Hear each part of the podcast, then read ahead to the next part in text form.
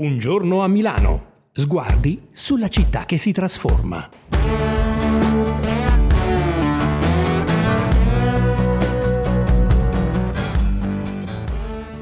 Sono Guido Bandera e questa è la storia dell'Alfa Romeo del Portello.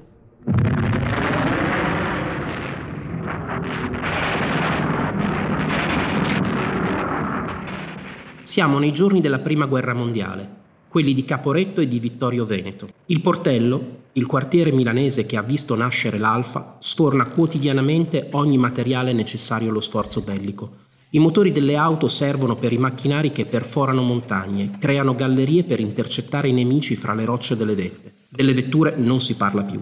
Durante tutto il conflitto, i rapporti fra Giuseppe Merosi, il progettista, e Nicola Romeo, dirigente e di fatto proprietario della fabbrica, sono tesi e il progettista piacentino finisce in esilio a Napoli in un altro stabilimento. Quando la produzione di armi e munizioni termina, nel 1918 è tempo di riprendere a costruire auto, ma non senza difficoltà.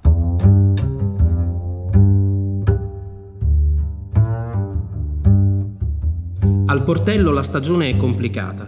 I dipendenti sono oltre 2000, ma la ripresa non è facile. Per di più fallisce 1921 in un tipico scandalo all'italiana la banca di sconto, la banca che controlla la maggioranza delle azioni.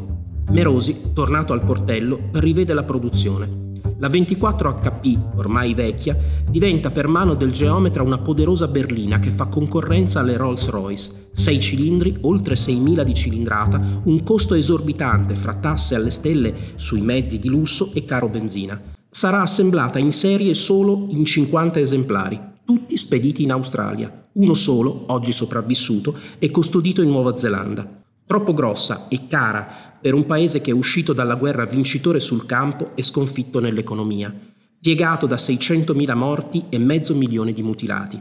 Voi chiamate il campo d'onore, questa terra di là confini, qui si muore gridando assassini maledetti sarete un dì. Anche al portello, in quei tragici tre anni, sui torni e alle saldatrici hanno lavorato molte donne, che ora lasciano il posto ai mariti rientrati dal fronte. Difficile trovare un mercato e una linea di prodotti adatta a tempi tanto difficili. L'esperimento successivo, la RL, non è baciato da un'enorme fortuna commerciale, almeno all'inizio, ancora aggravata com'è da un motore grande, potente e costoso, ma è un debutto sportivo di tutto rispetto. Dal 1922 al 1927 ne saranno prodotte poco più di 2600. Il propulsore, nato nel 1920 per mano del solito Merosi,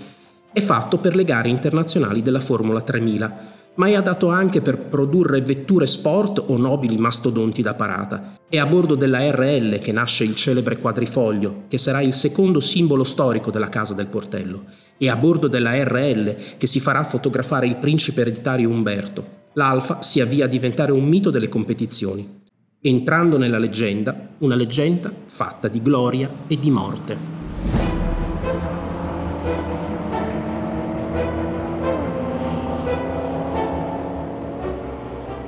Targa Florio 1923. La fabbrica milanese schiera alcuni degli uomini migliori. Antonio Ascari, Enzo Ferrari, sì, proprio il fondatore della grande casa modenese, Giulio Masetti e Ugo Sivocci.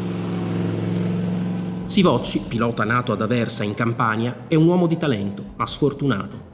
Una sola gara vinta nel 1909, poi pan, imprevisti, non infrequenti peraltro in quegli anni da pionieri nelle gare delle strade sterrate, lo hanno tenuto spesso lontano da successi meritati. Questa volta, un po' per celia, un po' per scaramanzia, sul lungo cofano rosso della RL i tecnici dipingono un rombo bianco, dentro al quale raffigurano un grande quadrifoglio verde. Un portafortuna, come sulle carlinghe degli aerei da guerra, come quel cavallino rampante caro al comandante Francesco Baracca che divenne simbolo della scuderia Ferrari.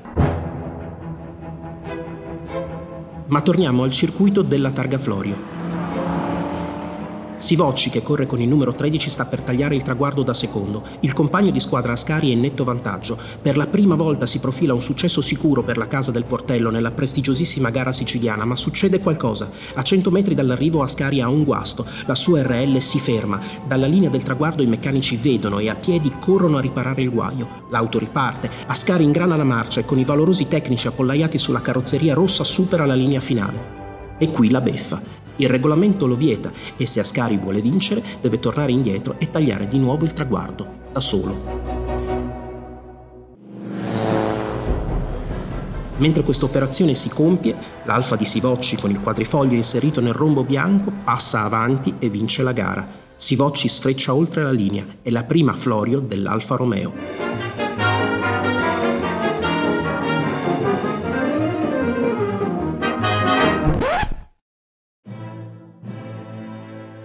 Dopo la gloria, il lutto. Monza, Gran Premio d'Europa. La gara, fissata per il 9 settembre del 23, sul tracciato aperto l'anno prima all'interno del secolare parco della Villa Reale, è il palcoscenico ideale per l'Alfa Romeo. Merosi ha già pronta una nuova svolta tecnologica. Al portello si assembla una nuova P1. Ufficialmente la vettura si chiama Grand Prix, in sigla GPR, ma la si battezzerà poi con il numero 1 per distinguerla dal bolide, un vero bolide, che la sostituirà. Sotto il cofano una forte impronta sportiva, un motore da 6 cilindri in linea, poco meno di 2 litri, ha due alberi a camme in testa, non è un inedito. Le prime esperienze avvengono in Peugeot 11 anni prima, ma la soluzione, che oggi è norma per i grandi motori prestazionali, era una raffinatezza. La P1, capace di raggiungere i 180 km h si schiera alle prove della corsa all'8 settembre affidata a tre assi, Antonio Ascari, Giuseppe Campari e Sivocci, che corre col numero 17. Lo stesso con cui l'anno prima aveva perso la vita nel Gran Premio di Francia il pilota Biagio Nazzaro. Per di più, ragioni di tempo avevano impedito di dipingere sulla P1 di Sivocci il fortunato quadrifoglio verde con cui aveva vinto la targa Florio. Durante le prove, l'Alfa numero 17 di Sivocci esce di pista e si schianta contro un albero.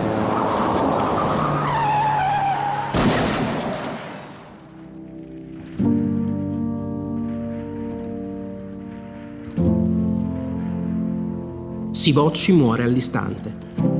Il meccanico che lo assiste resta gravemente ferito. È una tragedia per la fabbrica del portello. Nicola Romeo, il proprietario, decide istantaneamente di ritirare la casa dalla gara di Monza, ma per questo dramma finisce anche per perdere il posto Giuseppe Merosi, il progettista, che viene considerato responsabile del disastro. Per la fabbrica del Portello, la metà degli anni venti significa una nuova rivoluzione. Al posto di Merosi arriverà da Torino Vittorio Iano, direttore tecnico che tanti successi porterà al Biscione, mentre volge al termine la stagione di Nicola Romeo, Storie che vi racconteremo nella prossima puntata.